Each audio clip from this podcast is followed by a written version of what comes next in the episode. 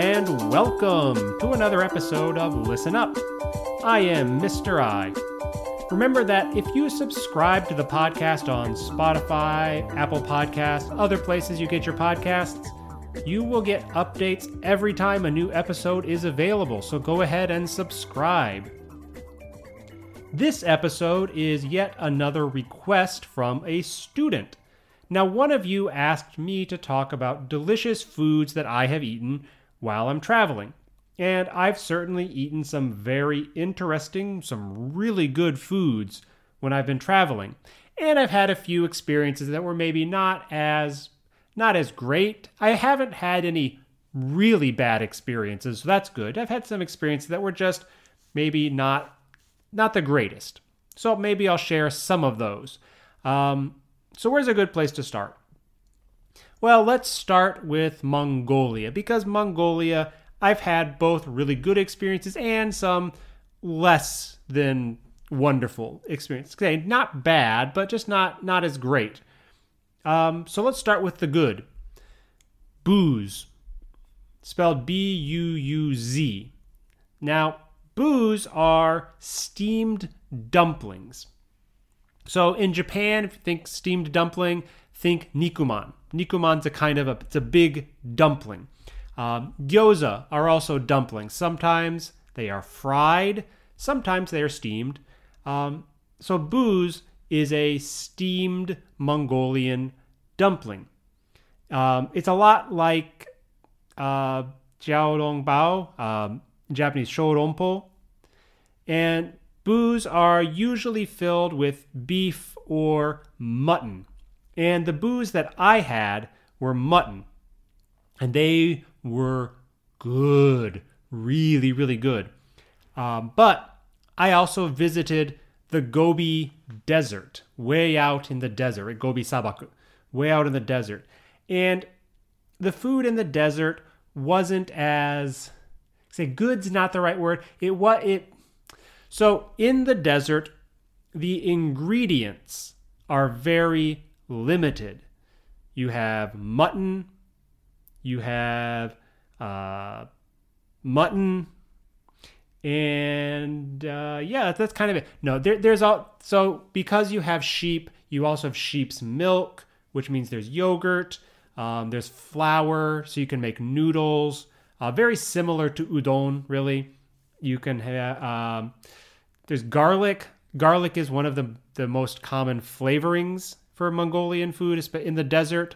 Um, you have some salt, a little bit of salt, not a lot of salt. It's a little bit of salt. Um, maybe some onions for vegetables, and that's kind of that was in my experience that was kind of it. Um, so the food, like I say, it wasn't bad food, but the flavors it's a very, very simple cuisine when you live in the desert. So everything kind of starts to taste the same.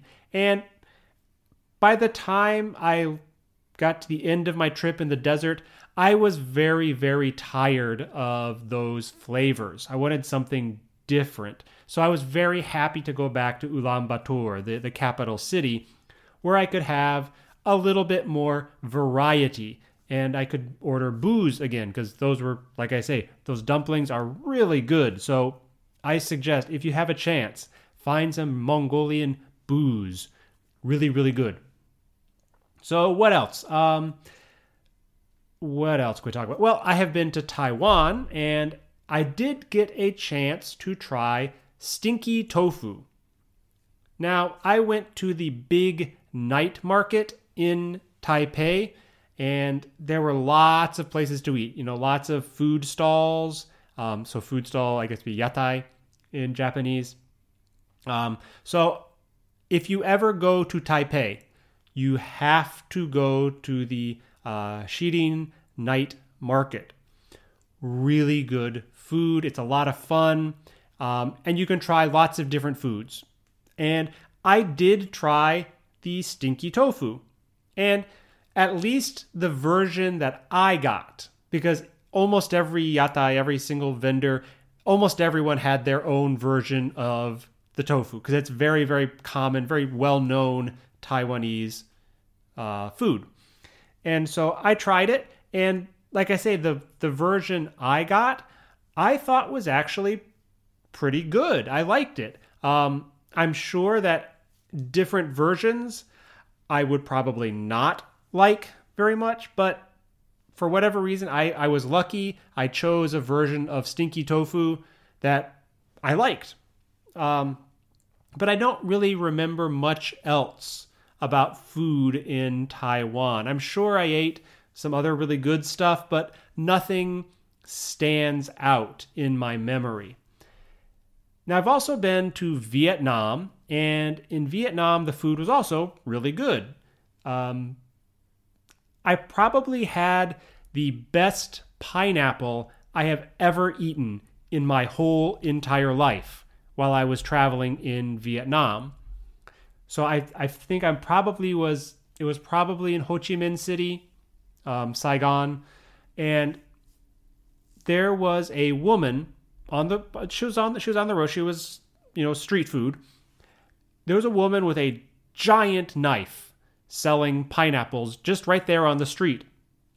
So you asked for a pineapple, and she used her big knife, and she would cut off the rind, right? The part, the outside, the part you don't eat. And you would she would give you this giant pineapple on a stick.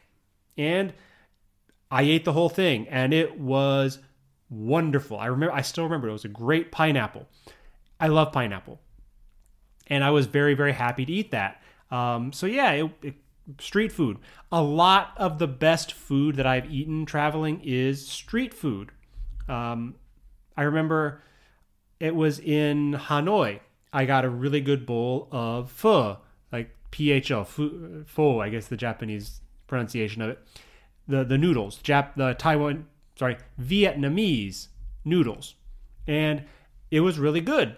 Again, it was just this little. It was it was a restaurant, but all the tables and chairs were on the sidewalk on the street. Good, really good.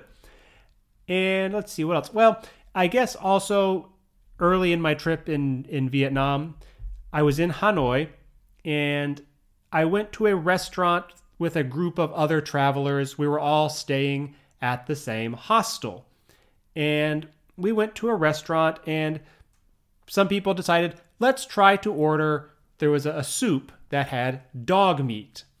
And so, okay, sure, I'll try it but it was a holiday season in Vietnam, so there was they didn't have that dish. It was all sold out on that night. So I did not eat dog meat soup because I mean I figured it's something I, I like dogs as pets. I don't have one, but I, I like dogs. But in Vietnam, people do eat dog. Not every day, I don't think. I think it's a special occasion kind of food but I thought, okay, I'm in Vietnam. I'll at least try it once.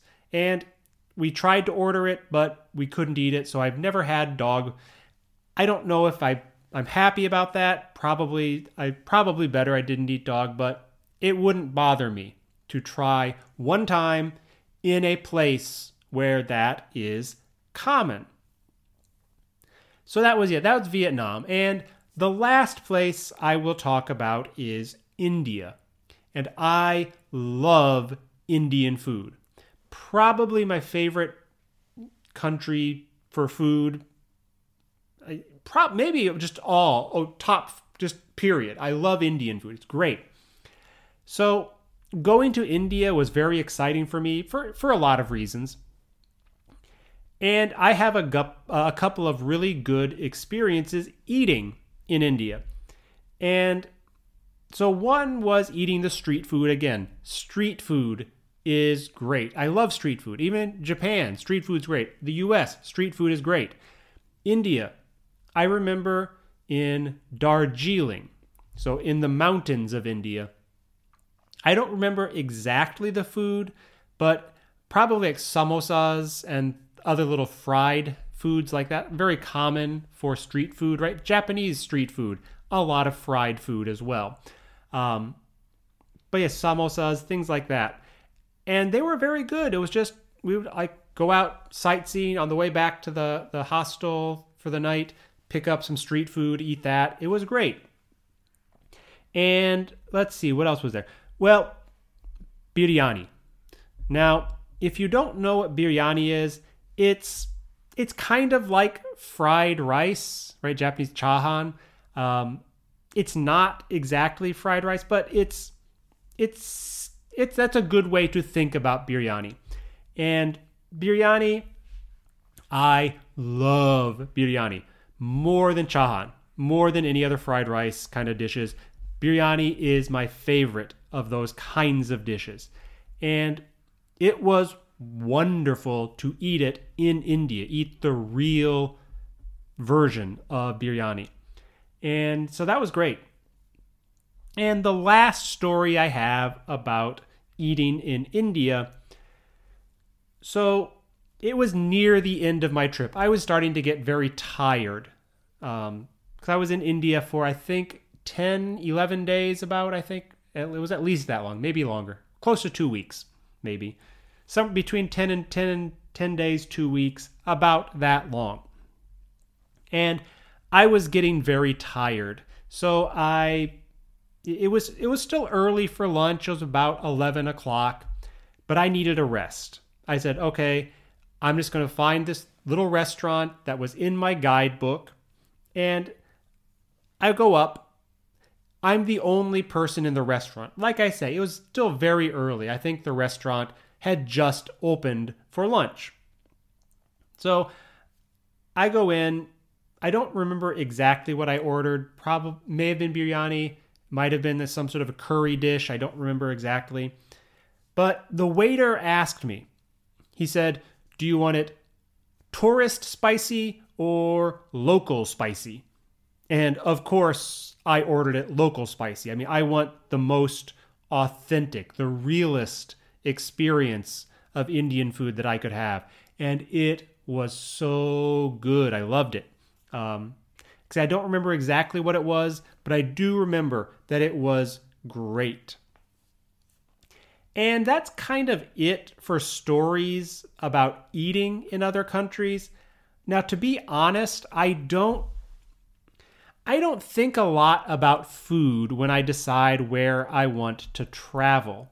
It's never been a major like decision like it doesn't help me decide destinations, right? If the food is something I like, I mean, great, but if it's not something I like, it's it's not going to stop me if it's a place I want to go. I'm more interested in sights and experiences, right? I want to see beautiful places. I want to experience amazing things. Food is hmm. it it's a bonus. I mean, sure, if it's if it's a place that has food I like, great, but it's not going to stop me from go is if I don't like the food, that's not going to stop me from going to a place, right? And I guess that is where I will end it today. If you have any requests, ideas for podcasts, whatever, you can find the request form uh, over on the website, which is bit.ly slash L-U-W-M-I. You can find links to all the episodes. You can find listening guides, listening quizzes, Twitter. You can find a Twitter link, or you can go straight to the Twitter at Listen Up with Mr. I. If you follow on Twitter, you can learn a little bit of history every day. And of course, you can send me uh, ideas, requests over on Twitter as well. And that is all for today. I'm Mr. I, and I'll see you next time.